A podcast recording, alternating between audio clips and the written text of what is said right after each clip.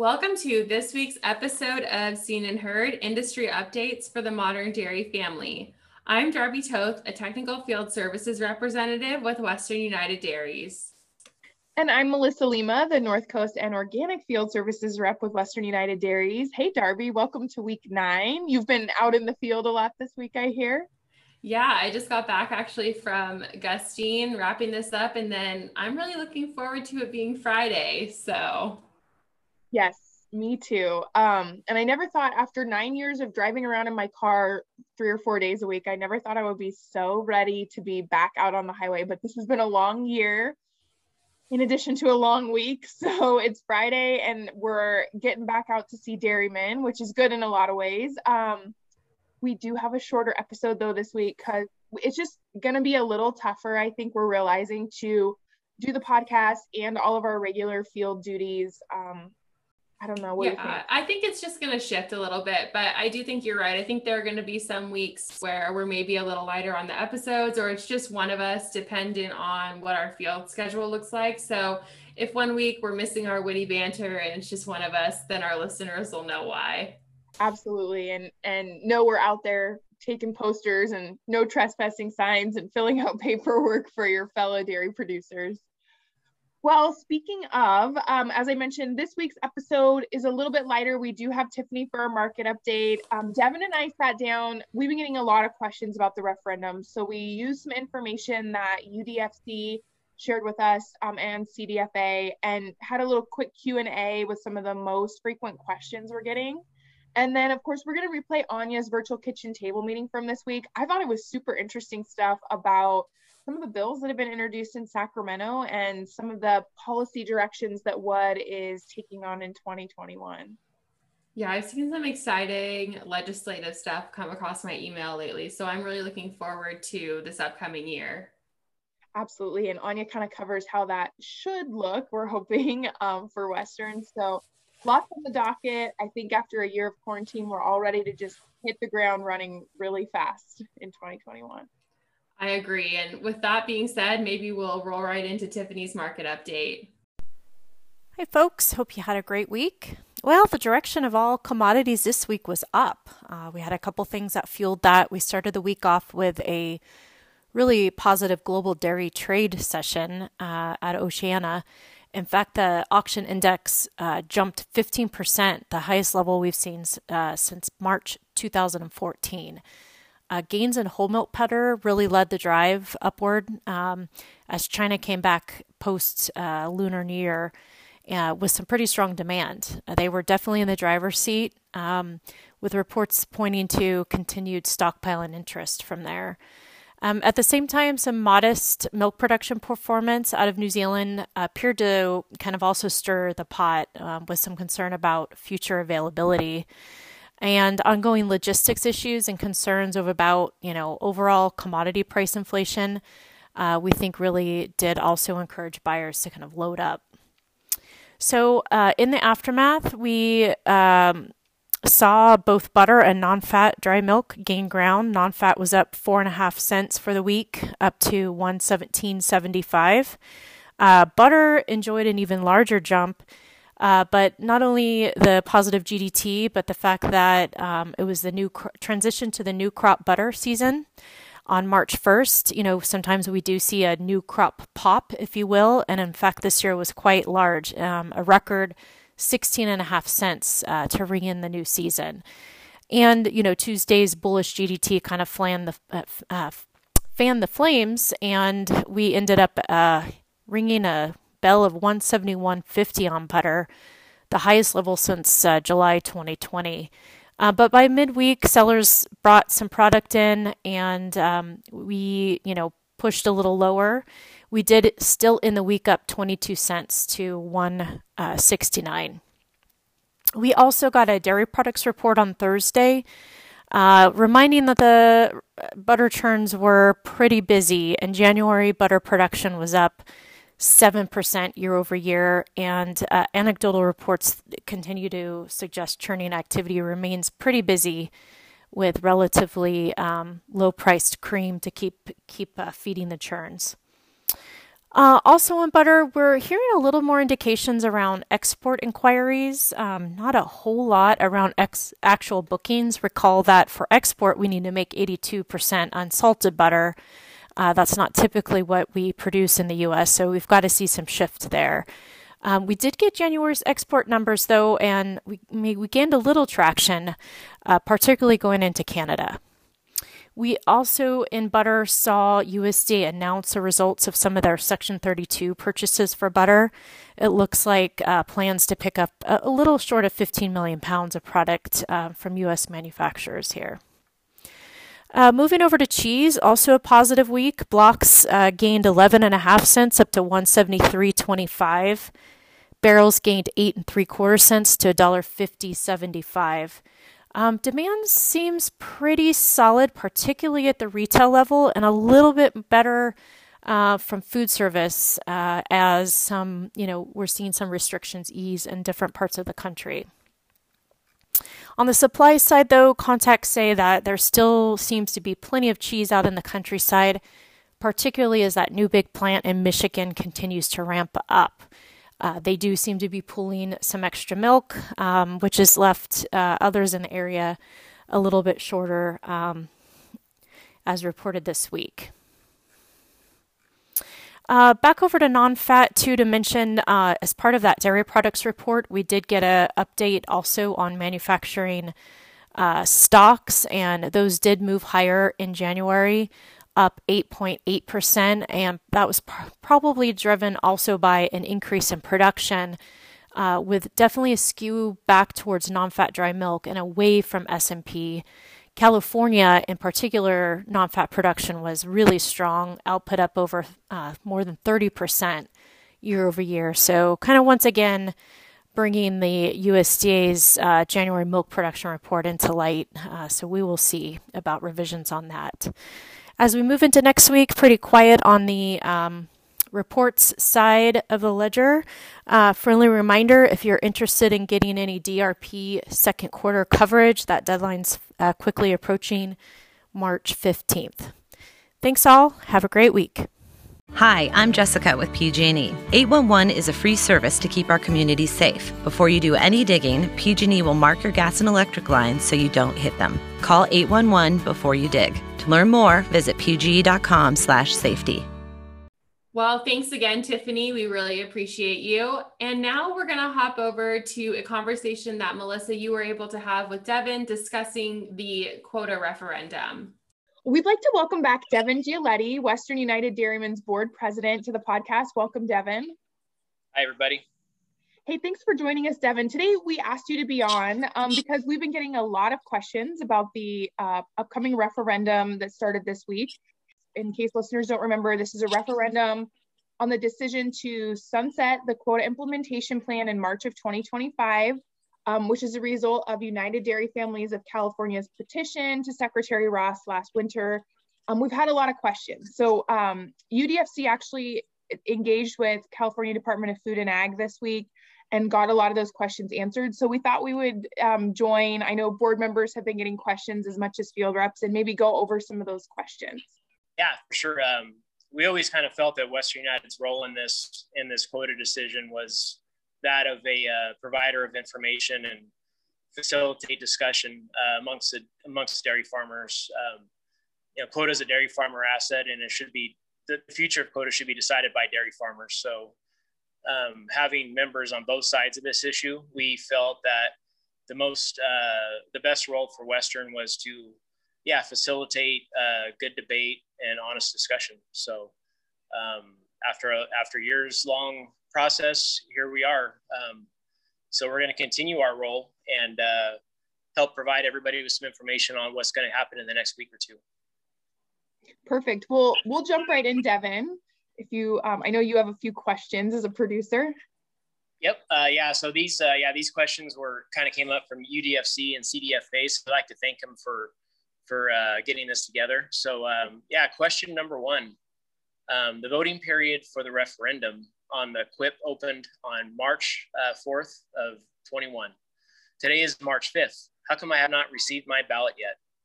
Yeah, that's a good question. We've been getting that one a lot. Ballots were mailed yesterday, so that was the big kickoff to the referendum was that CDFA put the ballots in the mail on March 4th.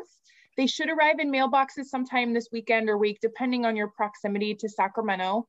I would highly recommend that if you haven't received your ballot by Friday, March 12th, you check with CDFA and find out why and request a duplicate ballot if it's needed. Great. Uh, okay, question number two. How long do I have to return my ballot?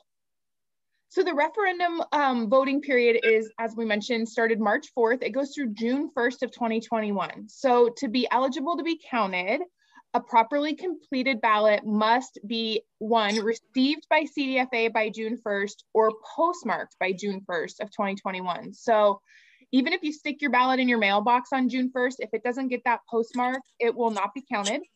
And according to CFA, CDFA, ballots received by them will remain sealed for a 10 day period following that deadline of June 1st, which will allow time for USPS to deliver ballots from far and wide across California that were postmarked, really important, postmarked by June 1st. Perfect. Uh, question number three. I really want to vote in this referendum, but I'm worried about not getting a ballot. How do I ensure that I receive a ballot? So that's a really good question. And there may be some instances where certain farms don't receive a ballot for various reasons, depending on ownership and some different things. So it's really important to contact CDFA to ensure that they have the following information correct. They need the name of the shipper number and the pool producer number for your dairy, the name of the eligible producer on file who can sign the ballot. And in some cases, there's more than one.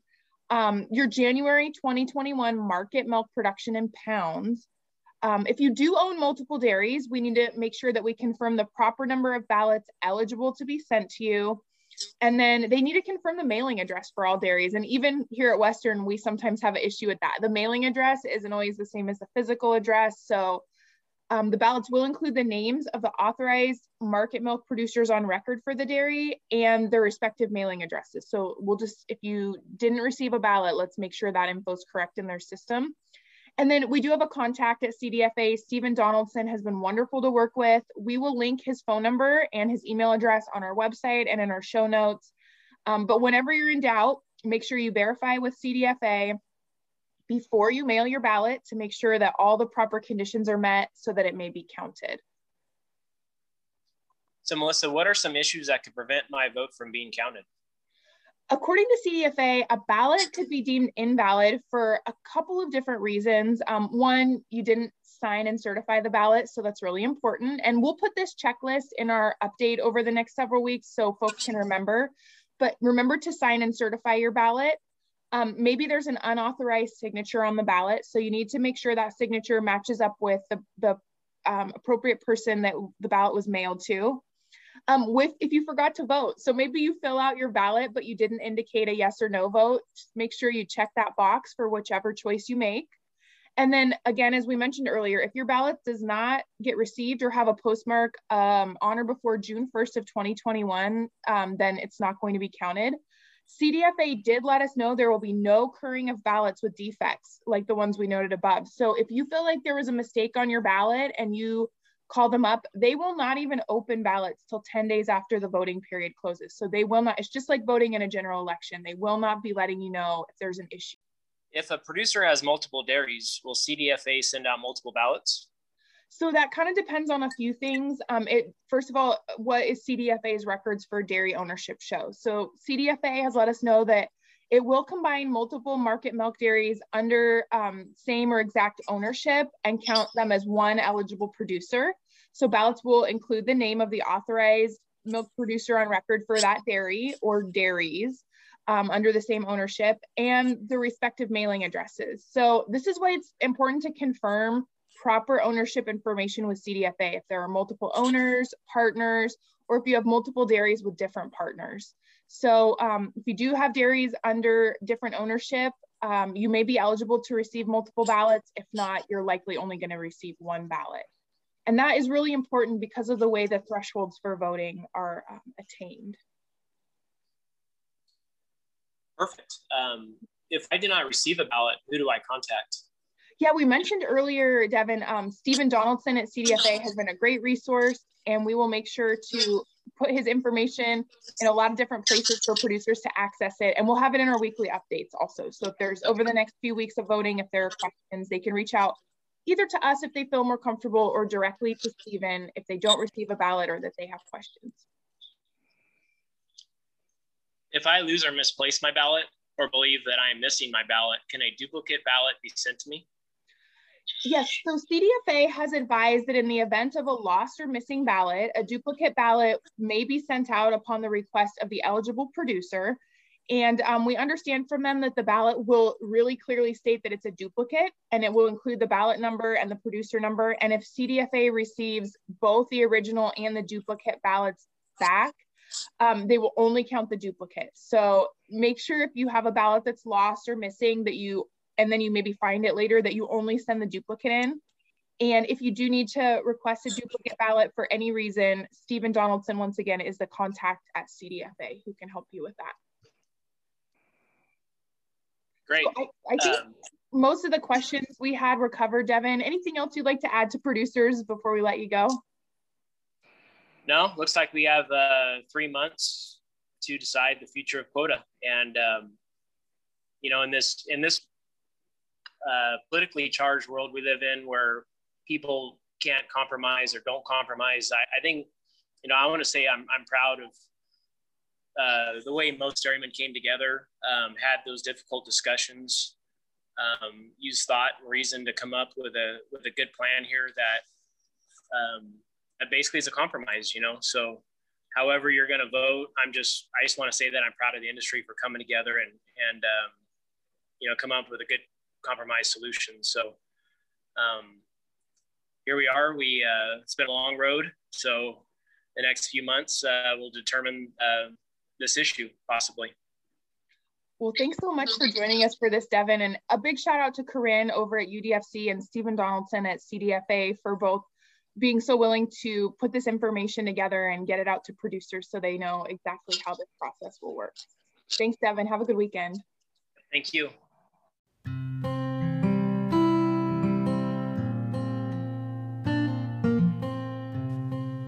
Yosemite Farm Credit is the farmer's choice for agriculture financing. As a farmer owned cooperative, we are dedicated to serving our neighbors in the agriculture community with financial products and services tailored to your operation and backed with a relationship you can trust. Whether you're purchasing real estate, making improvements to the dairy, or wanting to purchase or lease equipment, we're here to help our members prosper. Visit our website at yosemitefarmcredit.com to find a branch location nearest you. Another shout out and big thanks to Devin for joining us for that Q&A today. And again, if you have questions, please reach out to your field staff, to the Western office, or to CDFA directly. Next up on the docket, we're going to rerun Anja's virtual kitchen table meeting from this week, which covers Western United's legislative strategy for 2021. Well, thanks everyone for joining us. Um, again, my name is Anja Raudabaugh. I'm the CEO of Western United Dairies. I'm going to go through kind of a capital update today. A lot of the information that I'm presenting is hot off the hopper. We that's what we call uh, when you drop a bill in the legislature. It's really really new, which means that as things kind of coalesce around support or opposition, a lot of these bill numbers are subject to change. A lot of the engagement that Western United Dairies will be doing is also subject to change. So I just wanted to kind of put that disclaimer out there. Um, these are this is the initial drop of the hat. Um, we've done some pre preliminary analysis as a team on which information we're going to be carrying forward to our membership and our board uh, to really figure out where to focus our energy on, because there is a lot. Um, after delaying this, the, the status of the state legislation legislature session due to concerns around the pandemic, they started a few weeks later than they normally would have in January. The 2021 session is well underway. Um, February 19th was the introduction deadline for bills to be introduced into the legislature, and there was a lot of bills introduced this year. Uh, over 2,200 bills have been introduced in the last three weeks, um, a lot of them affecting animal agriculture and nutrition really dropped in the last two weeks, I would say. Uh, and so we're combing over those bills, and I'm going to list a few of the high priority ones that we know uh, most likely because of prior years they've been introduced, um, where the authors are, uh, where some of the support and opposition is going to be. But there's a number of new bills that have come up this year that are um, going to be head scratchers on whether or not and how we engage, because sometimes you just don't want to take the bait, right? Sometimes you have to figure out um, where the best traps are to set off and which ones maybe we can work through and uh, coexist with. So I'll start with one of the big ones, and this is one that, and I'm really appreciative to see the Dairy Council of California on the call. Um, they have been fantastic policy partners. Um, I won't put Tammy in too much of an uncomfortable position. She cannot lobby, but um, to be very clear, they are the policy balance for the nutrition space for dairy, for the dairy industry in California. And we rely very heavily on their expertise uh, in terms of how we can engage with the legislature um, as a group that can lobby. But um, again, wonderful partnership that we've been building with them, and I can't say thank you enough. But this first one that I'm going to go through is um, it's a natural opposed position. We've been opposing a bill. Uh, this, this year it's introduced as 558. It's a bill um, authored by Assemblymember Nazarian. And it essentially provides extra funding for school districts to provide a plant based option on their menu. There's a number of challenges uh, that I know that we're working through with this bill. We've worked through it pretty, pretty consistently over the last several years. Um, obviously, our mission as farmers is to feed the world. Um, it's, it's certainly something that we, we share that mission with the Dairy Council of California. But generally, this bill is troublesome because we have school districts who are desperate for money and they will take money um, just about in any fashion they can find. But um, given the nutrition qualities that dairy has, uh, this is an alarming uh, bill for a number of reasons. And so we're going to be heavily engaged on this bill again this year. There were some tentative concessions that we got last year with uh, the author that this year it's kind of like it all started over again. Um, given that nutrition access and nutrition deserts have become even more prominent in the last year because of the pandemic, we're certainly going to be leaning heavy in that space with, with regard to this bill. Um, this bill is one of about eight or nine plant based nutrition bills that have been introduced as it relates to the school lunch program. Um, some of the other ones are not quite as baked. Um, there are a number of bills that tie greenhouse gas emissions to industry sector in terms of how the school lunches are supposed to be offered. Those are that was just introduced uh, last week. So these are, I'm not going to go ahead and th- go through all the bill numbers because for most of our members, that doesn't mean much until you guys see it in our update. But uh, these are all areas that we have to be really cognizant of in terms of consumption of dairy products. And we want to make sure that although people need and should have choices, that they're not eliminating foods, food, food products because of um, poor arguments around environmentalism um, or GHG effects. And so those are areas that we're seeing a whole new wave of um, anti-animal agriculture uh, spirit with. There's a lot of um, activism in those spaces that has now basically been disguised as environmentalism. And so the joining of those forces as we take on these bills is something that our government affairs team has to keep in mind. Um, and they're, they're definitely getting a, a podium. Uh, but last year, one of the answers, and this is something that I published in our update a couple different ways, one of the answers to these plant-based school lunch offerings that the governor's office heard very clearly from us, and of course other people, was to introduce this um, farm to fork program which is a really uh, big effort in focusing on California products, fresh and nutritious access uh, across the state with these products. And so I think that the governor's office has really signaled that that's where he wants the energy around uh, plant-based food, plant-based um, agriculture to be in. So this is going to be a really interesting dynamic as the legislature tends to have its own ideas on how to fund things. And they are the, the purse string holder. So the other one that, um, and I know Paul Sousa and I were going through this yesterday, that uh, has become a big watch for the organization is um, one by uh, Assembly Member Robert Rivas. He's introduced it, uh, AB 377, which um, in so many words, and for those of our members on the call that are familiar with the clean drinking water space, Uh, this bill kind of rolls back a lot, does it kind of, it completely rolls back a lot of the work that we've done with CV-SALTS. Um, there are another number of ag groups that are lining up to oppose this bill, and I think that that's probably a very wise course of action. But there are um, challenges as it relates to who the bill sponsors are. This is something that I know Western and our members have been really dedicated to in this space. Uh, we are pretty vulnerable in the clean drinking water space, which is why we spent so much time, money, and energy on CV-SALTS. Um, and then before that, you guys will all remember the clean drinking water bill that ultimately ended up in cap and trade those two bills and that set of policy ideas are heavily threatened by some of the work that the, the bill is proposing to do in the Porter Cologne space. Um, shifting gears a little bit, sorry, I'm talking a thousand miles a minute because I want to make sure I have enough time for questions. Um, shifting gears a little bit, we are um, broadly supporting a number of fire related suppression bills. Uh, our, our partners over at California Cattlemen's Association have been working really diligently to expand grazing uh, forest fuel load reduction. Um, but in addition to that, they're also pushing for some lower indemnity and liability responsibilities for burn bosses. Um, in order to maintain controlled burns across the state, and this affects our local resource conservation districts, it affects our local irrigation districts, they have to burn off a lot of noxious weeds, a lot of invasive weeds. Um, and in order to maximize that controlled burn space by the burn bosses throughout the state, and this also affects tribal grounds as well, um, we're trying to get the state to agree to some lower um, indemnification standards in that space.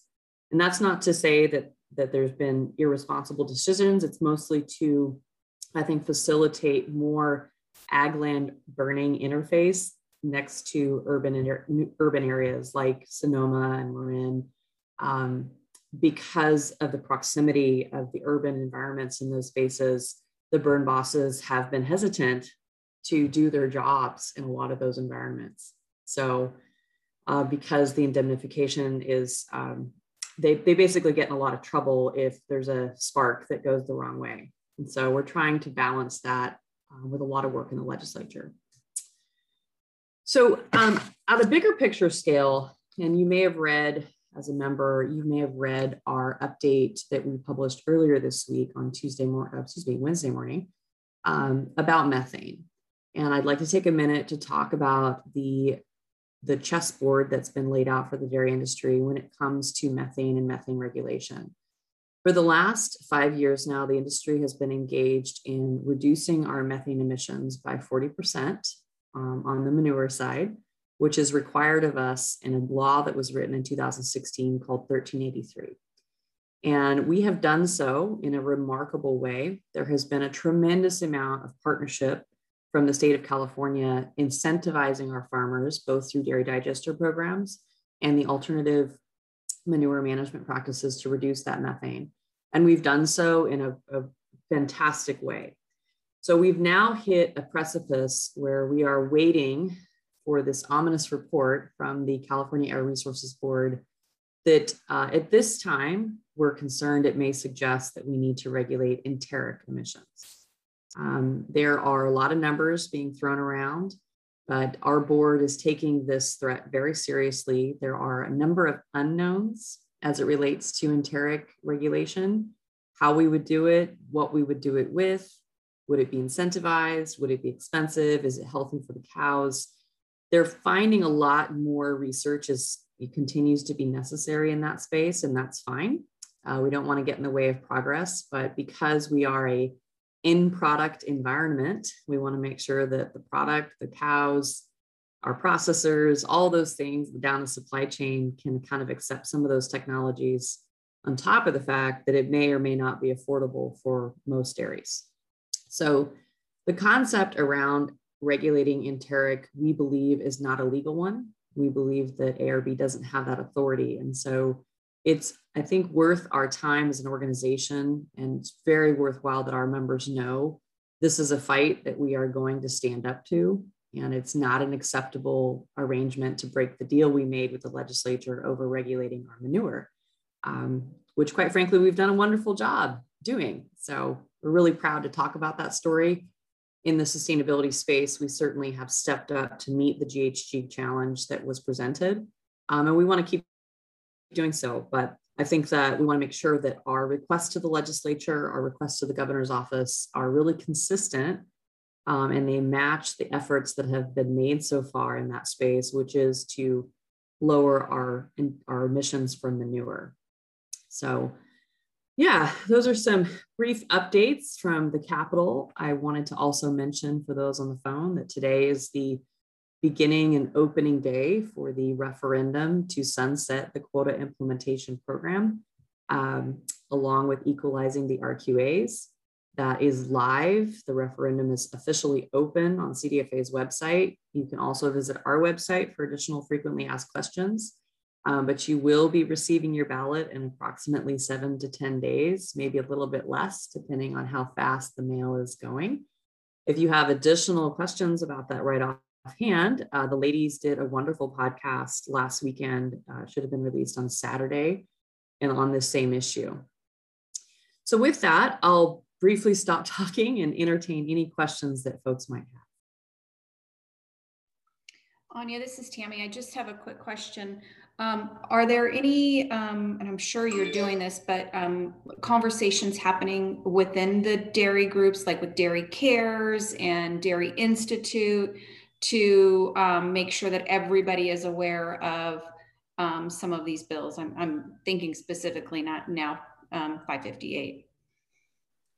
Yeah, so I, Dairy Cares is not allowed to lobby. Um, they're in a similar boat as you, but I know that um, I spoke with the co-ops about it last weekend, last Friday. Um, they're aware of what it looks like, the landscape. I think, and Dairy Institute certainly has been a wonderful ally as they have been the last two years. This is the third third introduction of this bill. Um, each year, I notice that it gets a little bit different in how it offers the money to the school districts. So this is this is going to be a process of working with the school districts um, and making sure. I mean, it's really it's a, this is a space that we need partners other than just the dairy industry which is why you know your your facilitation is so important as the dairy council uh, lead there because you can bring associations like you know the american heart association to the table um, you know some other groups that have a lot more credibility in the child nutrition space frankly than mm-hmm. people that obviously uh, stood for dairy farmers but i think that um, everyone's going to be rowing in that same direction it's just it's a matter of expanding those partnerships um, as we move our opposed strategy forward. We want to give Nazarian a lot of good reasons to think about um, whether or not he wants to, to die on the sword for this type of bill. I don't know if that answered your question, but. Good, thank you. Yeah, you're welcome. Well, if there aren't any questions, that was like the briefest kitchen table meeting I think I've ever given. Um, there are, and again, I gave you guys a kind of a, a, a 5,000 foot elevation um, overview. I did not go into the animal rights uh, sector bills. There are about six that um, I know I've mentioned in an update or two the last six, seven months. Uh, they have to do with ensuring that our animals have legal protection and um, are offered an attorney as a representative of the animal. Um, that's a very serious conversation in some circles, but uh, obviously it's it's something that I'm not sure has a ton of traction. We're we're trying to be engaged participants on that while not just flailing our arms and you're, when you think about some of the and, and a lot of the so the other four bills that kind of bleed into that at this time are um, very isolated to folks that don't think we should ever own any animals including cats and dogs and that's fine. Um, but I didn't mention those specifically because I don't want people to get too worked up about them. Um, if they do look like they're moving forward, we'll we'll get a little bit more engaged. But obviously, we think people uh, deserve the right to be heard in the legislature, and if they find legislative champions in those spaces, that's that's completely their prerogative. It's just the same thing that we do. Um, but uh, in general, it, the plant-based school lunch program bills are something that uh, we're really flagging with a lot of intensity because it again they're being presented in more of an environmental veil than a nutrition veil. They failed on a number of occasions to make the nutrition argument uh, win the day, which I mean, I would suggest that thanks to Western and thanks to our engagement with Dairy Council over the last two years, that that's been the case.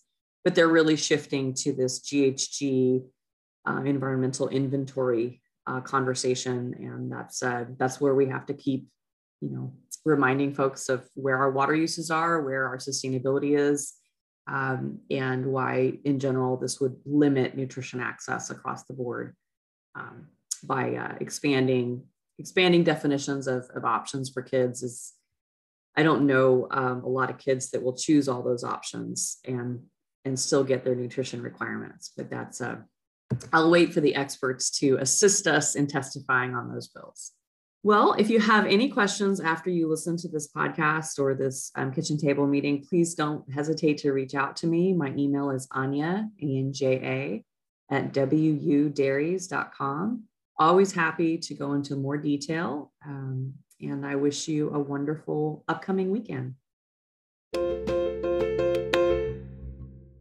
Well, thanks again, Anja. And as we wrap up this week, we want to give a brief plug for next week's virtual kitchen table meeting, which will feature Tiffany LaMendola, our contract economist with Blimling.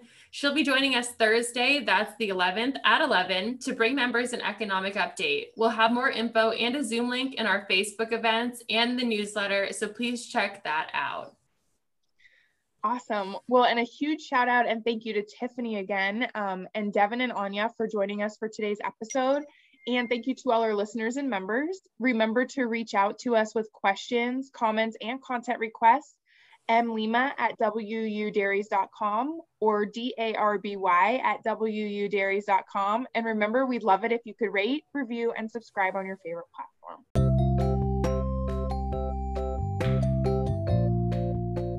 While Western United Dairies respects the varied views of our podcast guests, please know that views expressed on Seen and Heard may not necessarily reflect the positions of the Western United Dairies Board of Directors.